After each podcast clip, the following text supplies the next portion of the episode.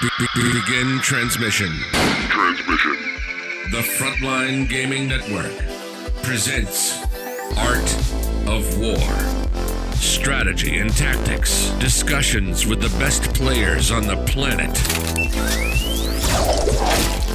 The Frontline Gaming Network, presenting Art of War with Nick Nanavati and John Damaris.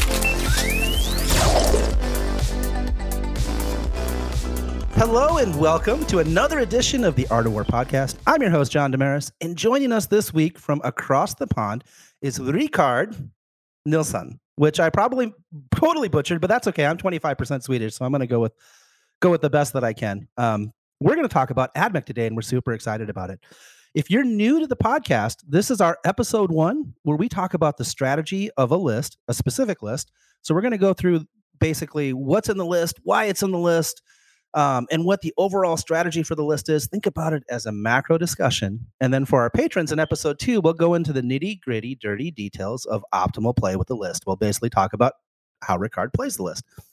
Joining me, as always, is the one and only the Tom Brady of 40K, Nick Nanavati, who has tons and tons of accolades, which I won't bore you with, but just trust me when I tell you he's won an awful lot of things.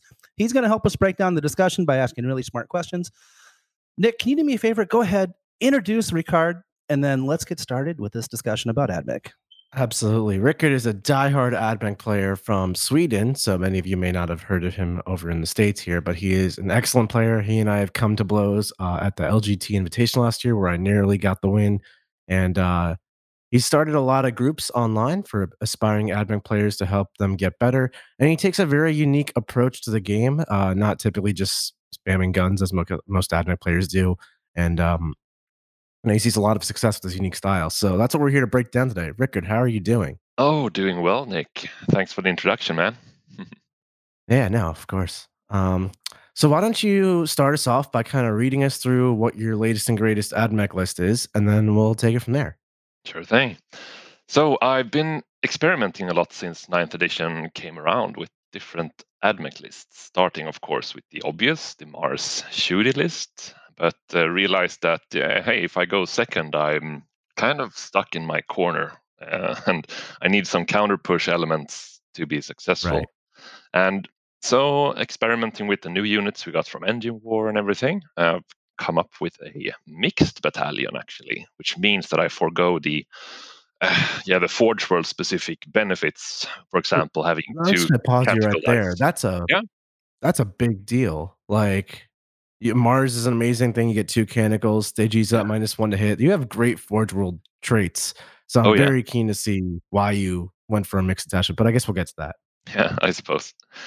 Well, it's really to uh, because I needed command points, and I figured I wanted to be as efficient as possible. And do I really need a minus one to hit?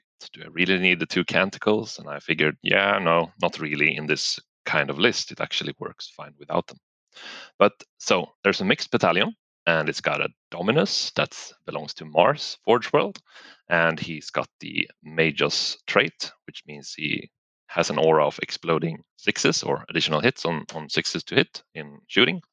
And I've got a Stygies Manipulus as my second HQ with uh, buying an extra warlord trait, Prime Hermeticum. So he allows rerolls within six in close combat. And also a little nice relic that gives him a d6 extra tentacle um, mechadendrite attacks. Um, yes, yeah, because it's we don't really have any other that useful relics. Uh, and then we've got uh, two times five Stygies Vanguard dudes running around, some obsec there, just backfield holders, and then one squad of five Graia Vanguard. That's for this stratagem to allow me to deny psychic powers on four ups. And then we have three units of Fulgurite Electro Priests, one unit of seven, because that makes them easy to squeeze into my drill that I also run together with the Vanguard squad. So one unit of seven, one of nine, and one of ten. And a unit of nine allows me to combo that with a Manipulus inside the transport because the WTC rule that he can actually get his ore off from without within the transport. So that's the reason behind that. Uh, but he's perfectly fine to run on, on foot as well. And then we have the Raiders, of course, that everyone runs these days. Uh, so two units of three, so just skimping down on the size there. I used to run a lot of units of five or three units of five earlier, but I figured that uh, it's actually just what I need, these two units of three. And then a big unit of Ballistarii um, belonging to Mars as well, six of them. Because, yeah, then you still have the Mars shooting and coupled with the Stygies Fulgurites. And yeah. for the Stygies Fulgurites, we also have uh, two Dune Riders and one Drill. And rounding off with three Mars disintegrators as well, the ever present Mars uh, shooter tanks.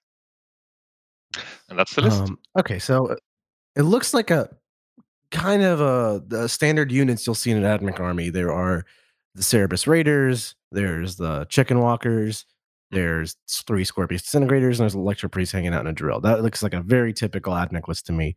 But yeah. you've kind of foregone some auto takes, and obviously mixing your detachment is a really interesting choice. Um, there's no Cawl to help out with the rerolls to hit. What's that about? No. Well, he costs 200 points. And to use him, you really want to be pure Mars because he also allows canticle manipulation so that you can roll two dice and give him plus or minus one. So I figured I'd save 120 points on taking a Dominus instead. And since the Chicken Walkers usually get plus two to hit for one command point, then I don't really need the full rerolls either. So it's just yeah. a, and you have the full ballistic skill Overwatch, so it's not like you're getting that benefit out of it either. You're Overwatching no, fine already. No, exactly, and he doesn't give rerolls to Overwatch anyway. Cawl, so yeah. Oh, he doesn't anymore. No, or he never did. I always slim, there was a slim window when he did when GW screwed up one of the FAQs, but they fixed that within a week, I think. but no, so he's really just um, figured I don't really need him, and I uh, the, the Stygies stratagems for the Stygies scout moves is really key, as you've probably seen with other armies that can scout move like Raven Guard and so on. it can be really mm-hmm. powerful. To get that uh, board presence early on. So, so let me yeah. let me ask a general question. Um, looking at your list, I think it's really interesting, and I want to I want to point this out. Uh, so it looks to me like you have foregone um, a lot of really good benefits. For example, you could split it up your list into multiple um, detachments, but you lose CP and it costs you like you have to take more characters. So it looks to me yeah. Like you've given up your Forge World traits to really just get more business in your list. You just have the maximum, like you've you've taken down your Serberys Raiders and do the the minimum you can take, and mm-hmm. everything else is stuff that per, that does work you know, for yeah. the most part. Is that a fair estimation on sort of the list design?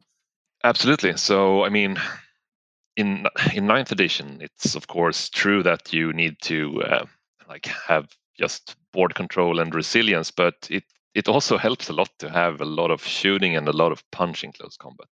I mean, the Fulgurites, I think you guys talked a lot about like action economy and stuff like that. And the Fulgurites can really use that, being able to both take an objective, swing at your opponent, swing twice if needed, uh, and so on. So you can, they are really versatile in that aspect. Uh, I found. Mm-hmm. Yeah, I do like that aspect. I mean, you have gone for a little bit of everything with your list. You have the Stygies combat, you have the Graia anti psychics, and of course the Mars gun. So it makes perfect sense. And honestly, like you said, you don't really need those canticles. They're nice quality life upgrades. Yeah. Um, and you don't really need the minus one hit again, a nice quality life upgrade, but none of it is integral to how your army plays on the table. Like you've just taken a lot of great units and you have a lot of command points to fuel it because it's all one detachment. Mm. To that end, I guess, like what stratagems do you typically find that you use that make it so also like that you need all this command points instead of having a Stygies attachment and a Mars hmm. attachment? So I'm usually out of command points by turn turn two or turn three. Oh, because okay, uh, so you're blowing I mean, through these. Yeah, obviously I start with 11 since I buy the world trait for the Manipulus, and then I usually scout move uh, my two uh, Dune Riders, so two command points there, so down to nine. And first turn, I usually fuel the Ballistarii with four command points uh, to just hammer something with uh, plus one to hit, plus one to wound, and mortal wounds on fives and sixes. So that's five command points left. Two of those I will usually use to uh, give one unit of Fulgurites uh, two up invo uh, on an objective, providing I can kill something, which I usually can. And then I have three command points left, which allows me to potentially swing again. Or if I don't need that, then I will, of course, save those. And then next round, I can do the Ballistarii one more time. and that's Mhm. usually enough to like cripple the opponent quite quite severely. Right. So I'm looking at your list and I'm trying to imagine how it kind of plays on the table. You have the Stygies uh, in the drill and just kind of are they just walking around? Am I missing the other parts to the unit? The drill uh, usually deep strikes with seven fulgurites Mhm. and one unit of vanguard. That depends on what which secondaries I choose, and that of course depends on which army I'm facing. But it's nice to allow for both line breaker and um, uh, scramblers, which the drill does very good because it deep strikes down somewhere, and the vanguard can immediately disembark. So can the priests. But I usually always keep the, tr- the priests inside the drill for one turn so that they can benefit from their move next turn and actually get the charge off more reliably. and You're not going for like get the priest out and hope you roll a nine. No, Like, no, no. If I'm desperate, I might do it. Like if I really, really like, okay, I'm losing this like game. yeah, I your need, back's I against need the a, wall I need play. a swing. Yeah. uh, then I will try, and uh, I'll try sometimes to get them within the Manipulus range as well. So I used to. Uh, I've run this list since the start of nine, really, uh, for a couple of RTTs and, and GTs. And the only difference that used to be before was that I had instead of the drill, I had another Dune Rider transport, and well, instead of seven Fulgurites, I had nine more. Uh, that's about the same points uh, as upgrading one of the transports to drill. But I figured that the, the final transport with drills, like the third transport, didn't really see combat until turn turn three usually, because I usually didn't like fuel all of them to go and throw them in the face of, of my opponent. I wanted to have some in reserve, and I, I kept finding that hmm, I, I would have liked to be able to place that to have it uh, even more mobile than it is. And upgrading to drill meant I could actually come in on turn two wherever I needed the priests most. So unless I'm going for some kind of uh, secondary for line breaker or something like that, I will probably just have the drill in deep strike and then place it wherever it's needed. So like to if I if my firing base is threatened, and I will pro- probably place it as a like final blocker if uh, my other Fulgurite units have been dealt with already, perhaps. So are your other Fulgurite units kind of infiltrating up the table, trying to get into like a midfield ruin and just waiting out there? Or are they like how are you using the ones that are walking around? Well, it depends. Well, no one's walking around; everyone's in transport. So there's two units. Oh, there's Dune in- Riders. Yeah, that's in Dune point. I- Riders, I, uh, missed the two Dune Riders. Ah, no worries. and then one unit's in the drill. So I will usually always scout move both or pay for scout dune riders because if I go second, then I can like forward move them into there's usually like an L ruin or something in the midfield. And if I go second, I can use that scout move to actually push them up into that ruin, unless I'm facing Space Marines, of course, who might have uh, Phobos units to block me off. But then I can at least Yeah. move them backwards a bit, perhaps move them in and touch uh, some terrain, uh, a, a wood or something to give them minus one to hit. Um, yeah, just have the flexibility there. And if I go first against something that doesn't have screens, then I'm on your home objective turn one with the two up inbow. So Yeah, yeah. So you're not afraid to like run out there and charge turn one because usually when I see admech lists which are full of Electro Priest plus shooting, which is essentially what yours is, the Yeah. priests are typically used in more of a counter charge role. When someone comes into you to try to tie up your guns, you just Hmm. kill them Electro Priest, get yourself an invul that way, and yeah, destroying yeah, stuff. exactly. Uh, and You're, that's you're if you're using these much more aggressively. Yeah, because if you're running pure Mars, which most admech players are these days, then you'll probably include the, the Fulgurites as a counter charger, like you say, and you don't have that option to push forward turn one. But with Stygies, you actually do. And that's a nine inch scout move plus an 18 inch average charge from your chassis of the, of the transport.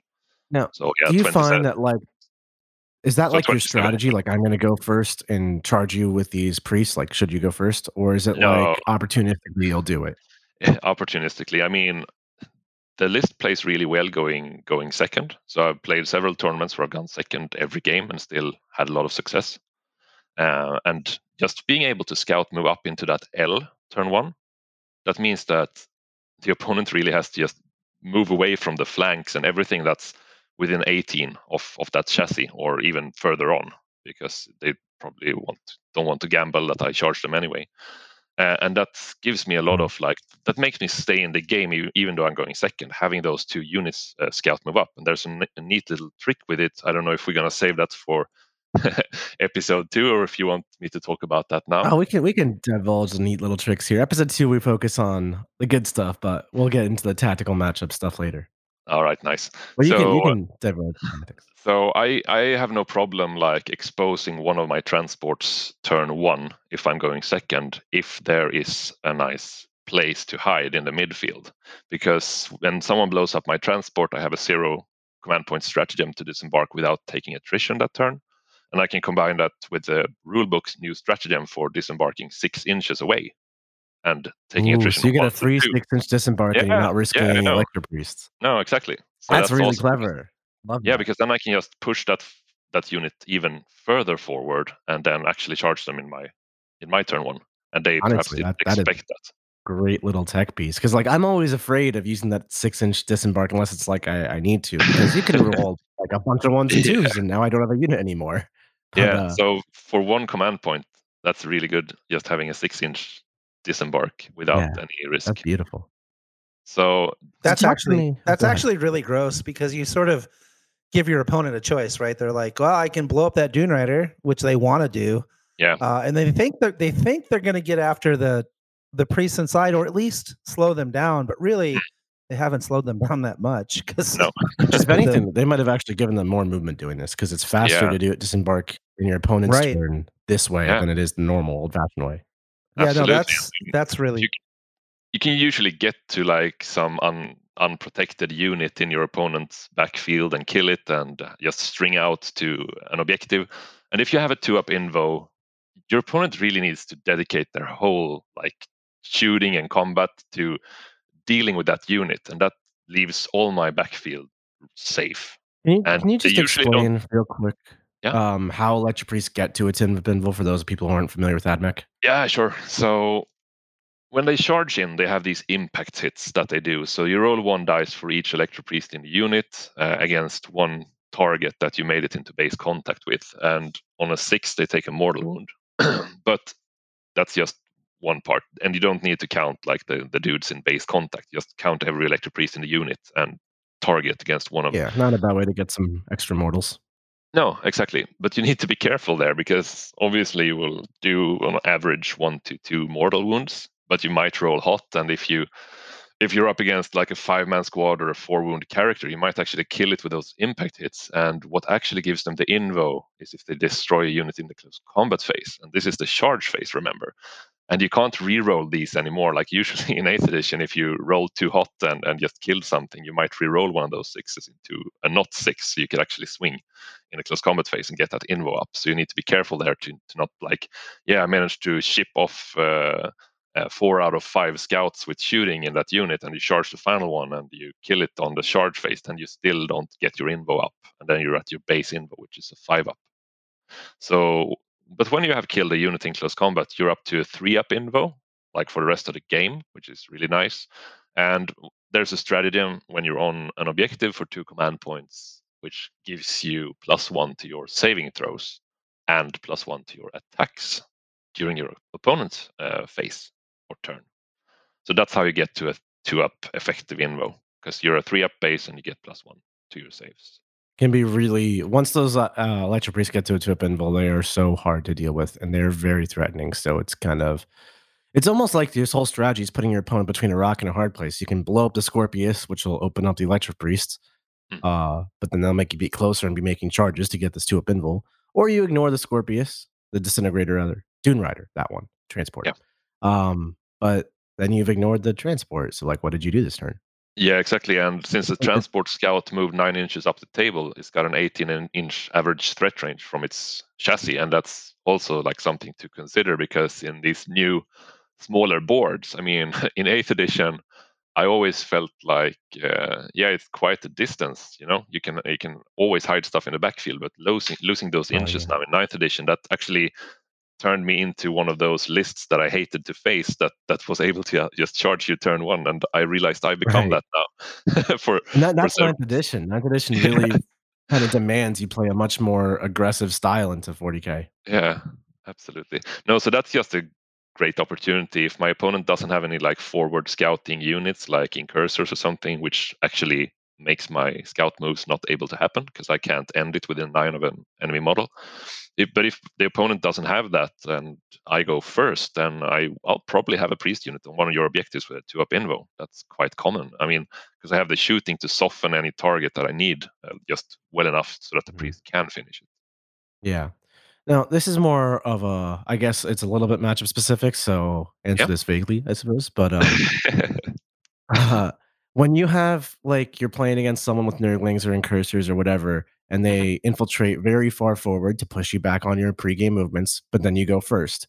Yeah. You just get out and charge them to get a two up invul in midfield like that, or not really? yeah, I do. That's just free snack Okay. for my Electro priests because like, oh, nice. uh, gave me a three up invo on both my units and making me push up to both like midfield objectives, and that's just awesome. So again, you're you're kind of putting yourself your opponent in a lose lose situation. You can either block the scout move, or Yeah. you can uh But the worst things is like uh, if you can, if my opponent can forward deploy and then redeploy, that's just that just kills me. because yeah, that's like Ultramarines and Yeah. Eldar can do that. Yep. That's that's tough for sure. absolutely. So that's like the a hard counter, I guess. yeah. Okay, so I want to shift gears a second and finish talking about the strange choices you made in your list. Um, I guess let's finish up the Electric Priest though. Seven, nine, ten. Uh, Why are these the numbers? Like you know, you mentioned you put seven in the drill with five uh Vanguard. That makes Yeah. sense because it holds twelve dudes. But why not just put twelve Electric Priests in there or ten? Why? Why the one one? Well, the Stygies Vanguard is really key because they can deploy scramblers in my opponent's turn the, the moment the drill touches down because the drill has a special rule that allows them to disembark when the drill touches down. Mm. So that's that's why I want the Vanguard because I don't want the priest obviously to go out and deploy scramblers and die because they are far, far more valuable actually charging something. But uh, so the, so that's that's the reason behind it. Um, that's the reason for the seven man unit. Uh, like I said, it used to be a nine man unit or a 10 man, even, I think, that had its own Dune Rider. And I just didn't have a drill. I just had three Dune Riders with three units. But like I said, I, uh, I like I like having that option to like put the drill where I need to to to boost boost my like battle zone where I need it, the, the flank I need it, and also it unlocks all these secondaries, for example, line breaker and scramblers, which I often take. Actually, I think I took it four games out of five the last GT, and that's because if I'm up against something that doesn't really know or that doesn't really have the the assets to screen out their backfield, for example, elite space marines, custodes, or or, or something like that, and uh, deployment is quite uh, a big one. Then I know that if I take these two, I will either force them to uh, like screen, and I don't want to do that because they have like really precious few elite units, and every unit they actually screen with means that's one unit less that will contest my midfield game, and I will usually get to the opponent's field anyway because I might need to deep strike the drill just outside of deployment the first turn, but then I can probably push in later, and with the raiders and everything, that's usually fine. This episode is brought to you by HP Instant Ink. No one is reading your mind, but HP Instant Ink knows when your printer is running low and sends you new cartridges, so you never have to think about ink. Save up to 50%. You'll pay less than $5 a month for ink and never run out again. Find out if your printer is eligible and enroll today at hpinstantink.com. Conditions apply. For details, visit hp.com slash instant ink Spotify. Um, Right.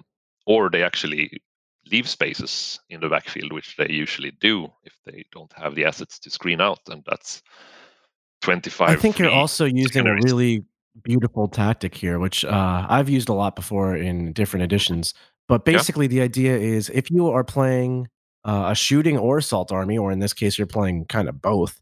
Yep. Um, if you have something threatening in Deep Strike, in this case, your drill and Electro Priests, Hmm. your opponent is incentivized to extend some screens to go push that back, make it so it doesn't just take over your backfield and whatever that is. But when you do that, when you extend those screens forward, Hmm. you kind of you either put yourself in line of sight of all these powerful admech guns, or you put yourself closer to the electro priest, enabling you to get off charges. So it's like doubly synergistic. Not only is it a piece that does its own stuff, Yeah. it forces your opponent to act differently in a beneficial way to you. Is that fair to say? Absolutely, yeah, absolutely. And now that the drill is becoming a bit more expensive. It got, uh, I think, to 180 points and got some boosts to his Mhm. uh, wounds and me- meltagun in the Forge World book. Then I would probably just drop a drop one Ballistarii and add a new drill because it's it's that good. It's that, that was key. another question of mine. Was basically Yeah. why are we at a unit of six chickens instead of Yeah. five? yeah. Well, that's because uh, the punch from each chicken when you pile on those f- uh, four command points and uh, with the exploding hits aura, just that's so efficient. So I just want all the Oh, chickens. sure. I, I'm And thinking more sure, like inceptors, plasma inceptors is a problem, but you Yeah. read my mind. but yeah, uh, yeah, of course. There is Basically, it's worth having the plasma inceptors and the coherency issues. Yeah, I, I don't think the coherency issues is that bad. I mean, obviously, I used to play with five, uh, two units of five chickens, and I played now with Mhm. one unit of six. And yes, the coherency you need to be a bit. It's a bit fiddly to get that to work when you need want to hide everything behind line of sight and so on the first turn. But it's it's doable. I haven't find, found it to be that that big of an issue.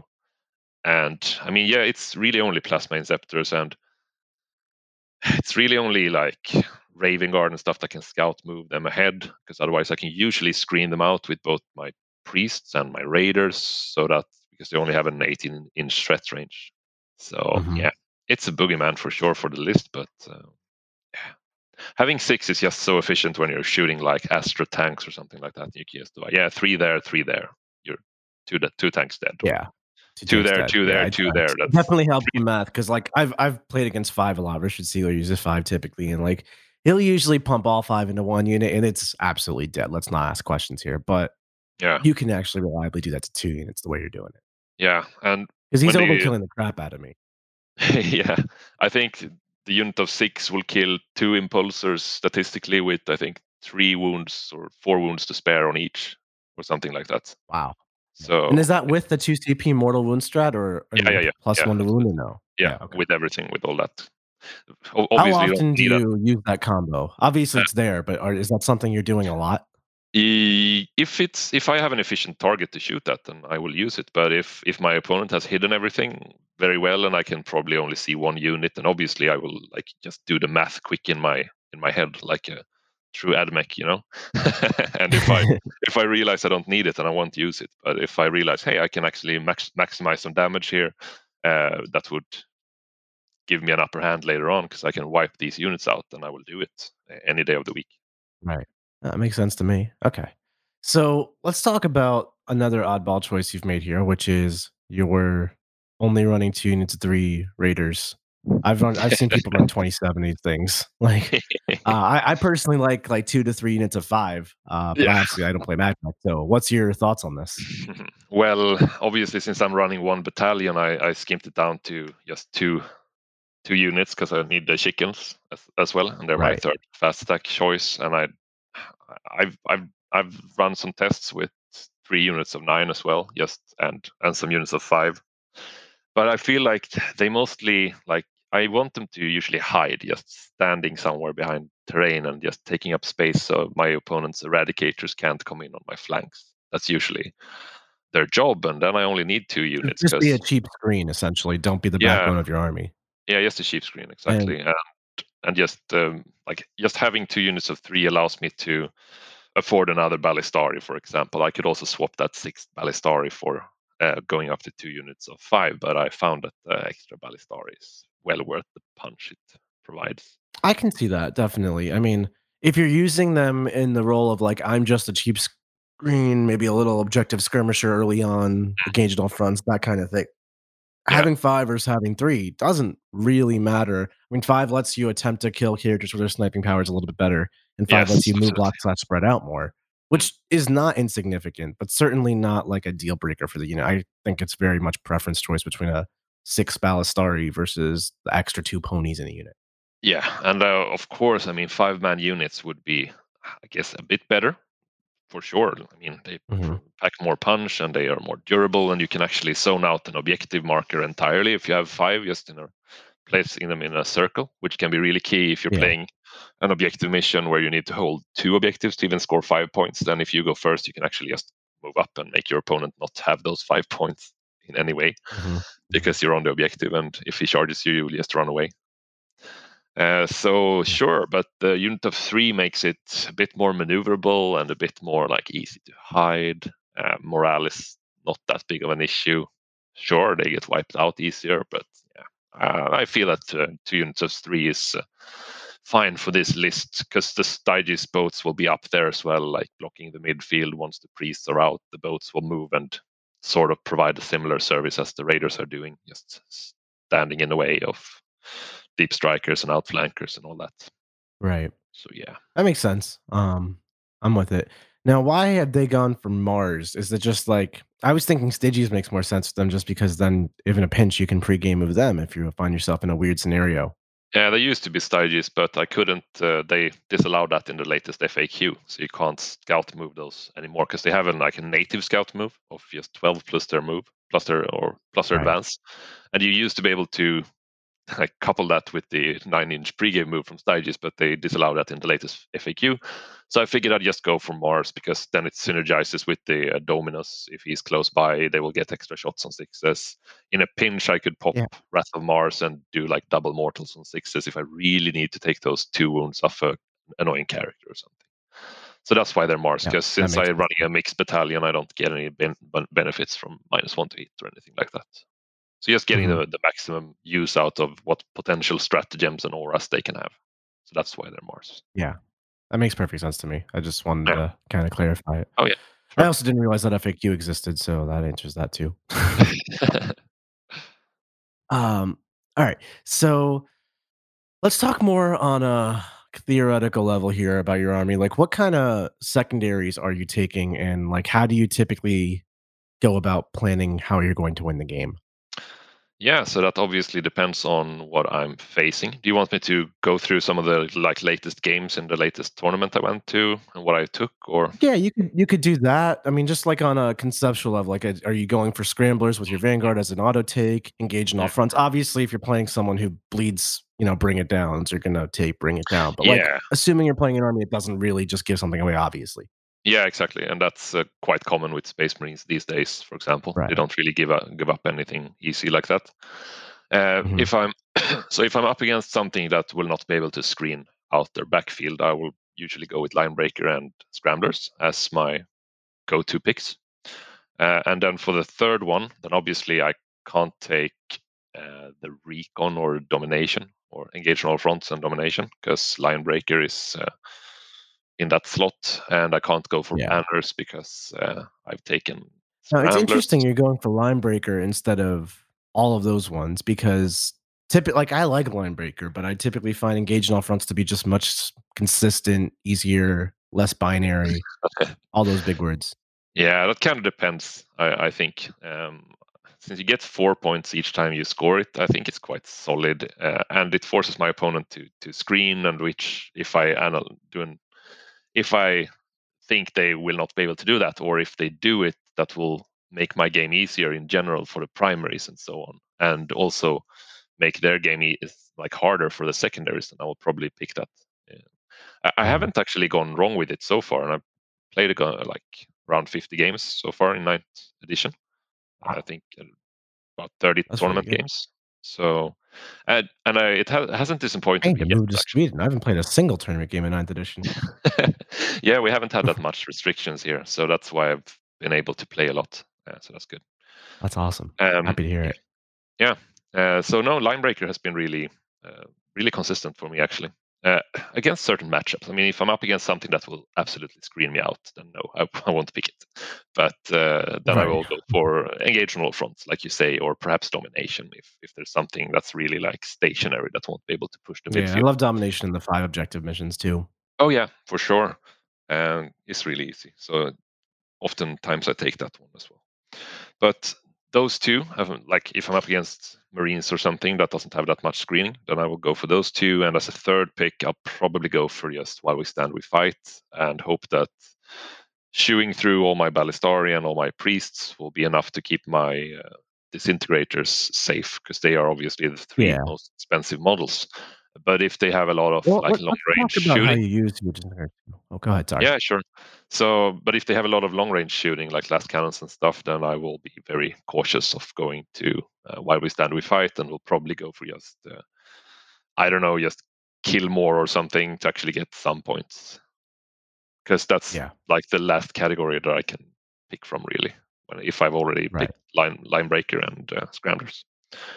But yeah, Mhm. the disintegrators and that's really good to have. Like they're solid while we stand against a lot of armies, like melee based armies, like uh, demons, monster spam, or like custodes without any telemons or any long range shooting. Then they are quite it's quite hard to get to them because they can play real cagey and just stay back. And when they see what the Ballistarii does, they will prioritize shooting them every day. Yeah. They won't uh, focus that much on the disintegrators because the disintegrators usually just pick up stray units. You know, they they like split their fire from the different guns just to where it's needed. While the Like Ballistarii the, are the like chickens are like their big damage output, and then the scorpions Yeah. kind of finish off whatever they need to. exactly the Ballistarii will remove units, uh, and that's the opponent will focus on them first usually. Yeah. So even I, I if I, find that to be the case. They're also I find they're a lot more reward for your time and effort to kill because like Skorpius disintegrator, it's ten wounds. It's T T six or T seven T seven. Uh, T7 12 wounds and three up Twelve wounds. Oh. Yeah, So like that thing in the repaired and backfield. Mm. and like if you fall short, right, you heal at like ten hundred health, and then nothing happens. Whereas like chickens, like six damage kills a guy, six damage kills a guy. Every time I kill a guy, firepower gets reduced. Yeah, and it nets you two points for your uh, secondary. Bring it down Definitely. per, and like T six four armor is a lot more Yeah. attractive to try to deal with. Definitely. So I did I do, you know, when I play against Admech, I do the same thing. I kill the chickens first because it's just the low hanging fruit. Yeah, Um, to that end, do you often keep your Skorpius disintegrators out of line of sight and use that as the safety mechanism for them? Or do you just like, you know, use the gun to be offensive, but they're in line of sight blasting away anyways? I always almost uh, use all their guns actually, uh, just to like Okay. So you're not trying to hide behind walls, even though they are well, indirect fire. in, in some cases, I might if it's obvious that they will just die if they, if I show them. Like if I face a town or something, then uh, I might Mhm. hide them. Right. But, uh, But generally will, speaking. yeah, generally speaking, I will try to get the most out, out of their guns and force my opponent to actually ta- target them because they will usually have have their hands full with priests with two up invos to to deal with, um, Yeah. Yeah. Or chickens. So Yeah. it's it's usually fine to just Right. They don't uh, have time to deal with that stuff. And that's that's super true. I And I I guess that's what's what's nice about the list that it has some like good internal balance, I guess, because it can all operate on on on full uh, efficiency quite quite nicely until they get a like to all the ballistarii and get to all the priests, and that usually doesn't happen that often. That they can. Yeah, that's one of the things I, I love about your list is because you're doing it all in one detachment and it's all mixed. There's just no fat in this list. Like there's a little bit of troops, but like Yeah. even their OBSEC. There's nothing that there's no wasted points, and your army is very flexible and synergistic. I love it. Yeah, Um, nice. is there any changes you were considering? Like I know you've played 10 billion games with Admech, so it's taken you a while to kind of arrive at this iteration. Do you want to just take us on that journey with you? Yeah, sure. Uh, so obviously, I started out with like Mars shooting. Figured I'd I need some Fulgurites. Realized that hey, the board is a lot smaller. I can be the bully close combat first turn charger army now, and that's nice. Uh, I should try some Stygies, and that worked really well. I also tried the the new Fly Boys, you know, with the jump packs and everything, but they didn't have the staying power that the priests do when they get their invos up. So that's why I chose not to go with them. Um, I used to be known as the guy who brought like 50 breachers in 8th edition. Uh, so I I will- remember. yes, Yeah. Labyrinths played that. Yeah. it was really annoying. uh, and I also have a history with uh, Dakabots from two years ago that I used to run a lot with the Castellan Knight and Yeah. six Dakabots and Cawl. But uh, that was a different game back then, different missions. Um, I guess also I had some good success in 8th edition with the transport spam list because the transports were so cheap. So that's when my I guess my love for the Electro Priest first when I first found them, like uh, when I ran the Stygies uh, uh, boat spam list with seven transports and yeah, uh, they were really really good for and and with ninth edition being um, so focused on standing on objectives and taking your opponent off, off objectives, uh, I realized that uh, they had a really nice niche uh, in ninth edition. So Yeah. yeah, started looking at just uh, how can I because I I used to yeah of, of course started with two different battalions, one Stygies and one Mars, and when I cut off Cawl from the list to to like save points and get some uh, more more units in there, I figured, okay, so I only need a Dominus. There's no use to go like full Mars really, because I don't gain any benefits from having two Canticles uh, and just rolling them randomly, not being able to manipulate them anymore. So I figured I'd just pick plus one to strength on my heavy weapons first turn if I go first, uh, or pick it again if I really need to. And and then there's no need for Cawl, no need for Mars. Uh, okay, Stygies minus one is nice, but what's really key is the scout move. So yeah, let's try a mixed battalion. Why not? That allows me also to get the Graia guys in.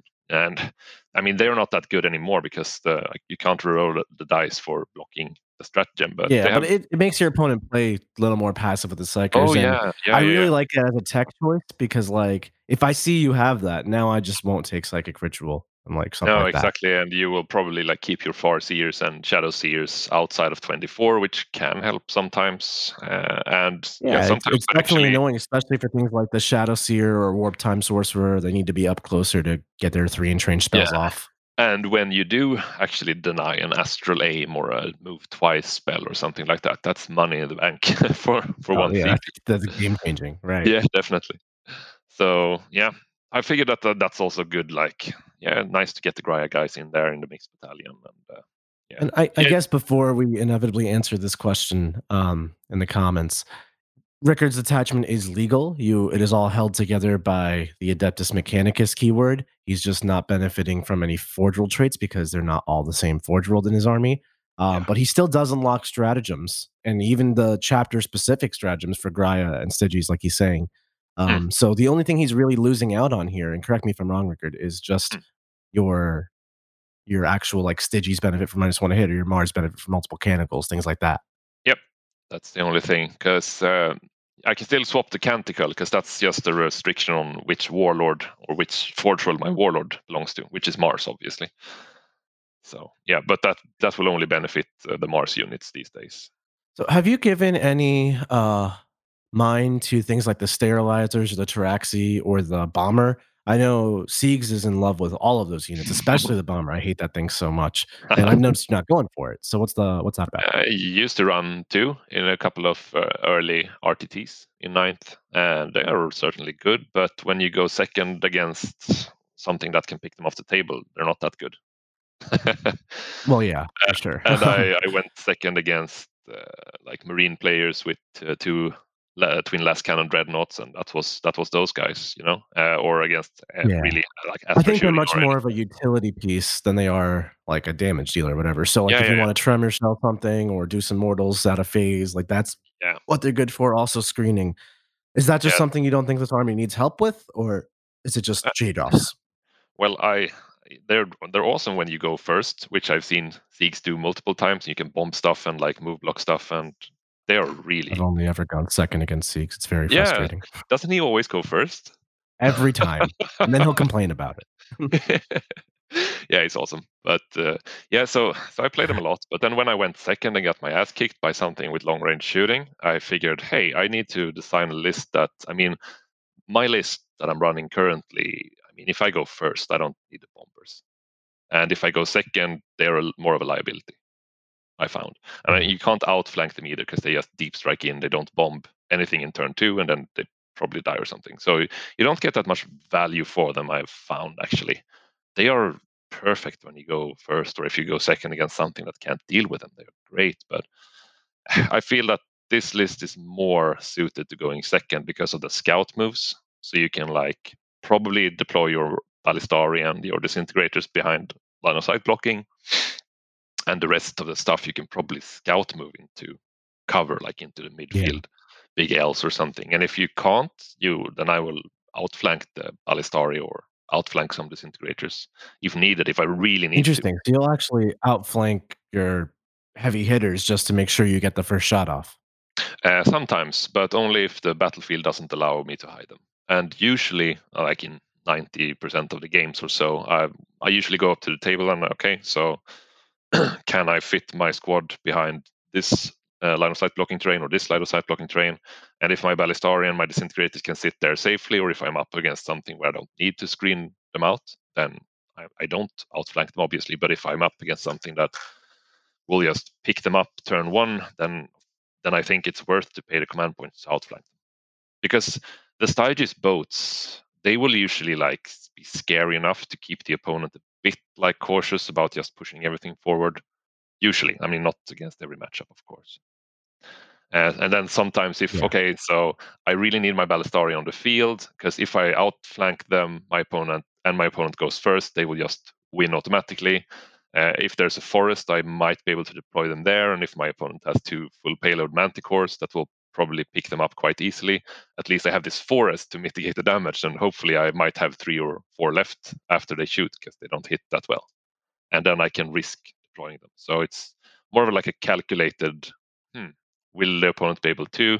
Will I auto lose if if I outflank them, and if if I don't go first? Uh, stuff like that. So yeah, yeah try to. I'm sure it's a complex kind of equation. Yeah, you don't just outflank the chickens lightly. No, sure. No, no, of course not. Because and sometimes you just go go with the gut feeling, and yeah, I got the first turn, or oh, I got the second turn. Uh, it turned out well, uh, okay anyway, or it didn't, and I lost. I mean, that's that's part of the yeah. game. I, yeah, exactly.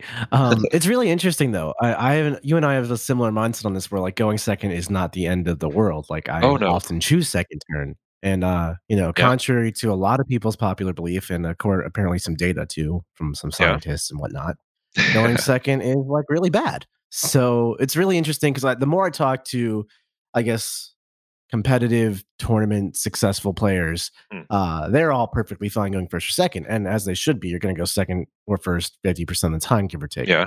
So you need to have a plan for either. But I do. I mean, the numbers don't lie. There is definitely a statistical kind of superiority to first turn. Well, do you I think, think that's skewed by the I, masses, or what do you think that's about? Can I just say something really quick? Uh, I think a lot of that is if you have not built your list to compete and go second in ninth edition, you can get sort of board positioned out of the game early. Absolutely. If you if you haven't built your list well, right? Yeah, I think ninth is the least forgiving. Like if you just start on the wrong foot, there's no catching up.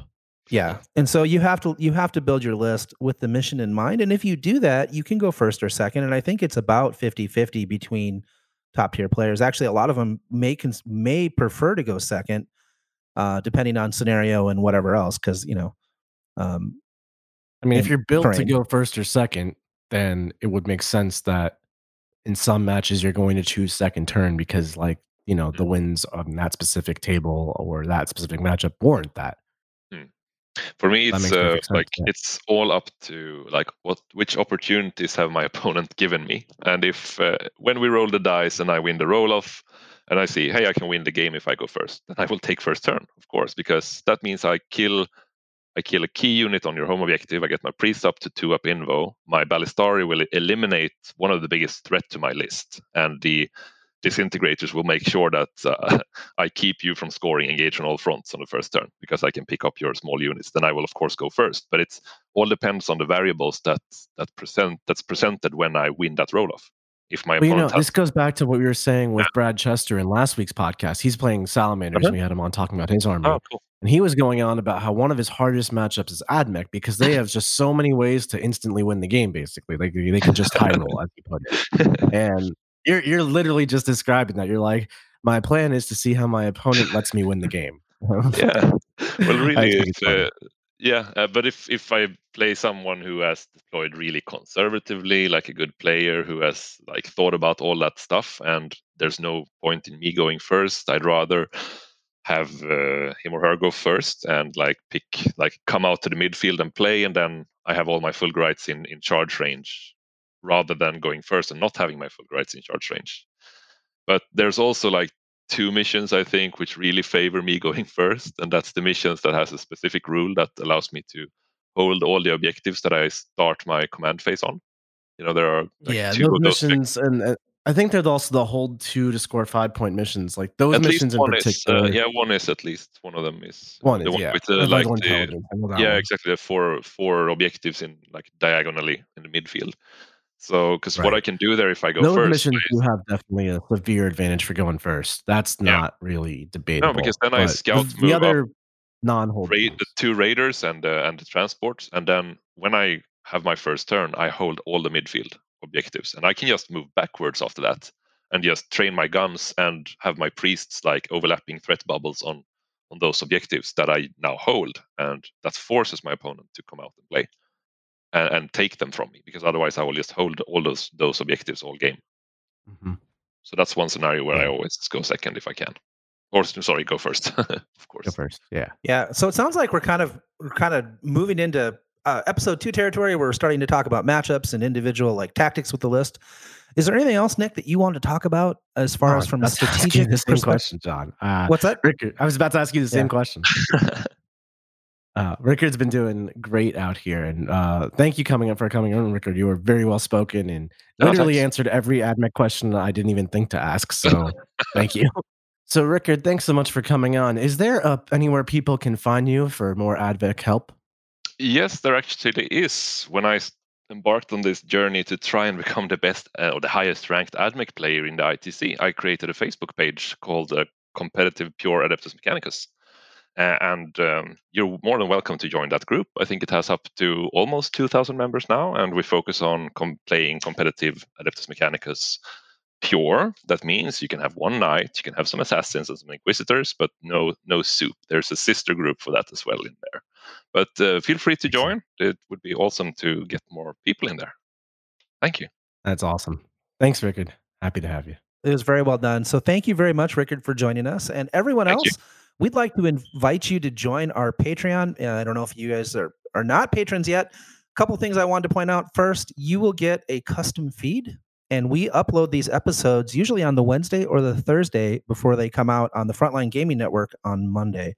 So you can get your own custom feed um, and get the episodes early. And then you also get access to the second episode, which, as I described earlier, is full of awesome where we will talk about uh, optimal play with the list. We're going to go through all the tactics. Like, you know, what does he do against Space Marines? You know, what does he do against Death Guard who just want to survive everything? You know, that's like a movable object and unstoppable force kind of discussion. Um, so anyway, hopefully we'll see some new patrons over there. For everyone else, uh, we'll see you next week. Peace and love.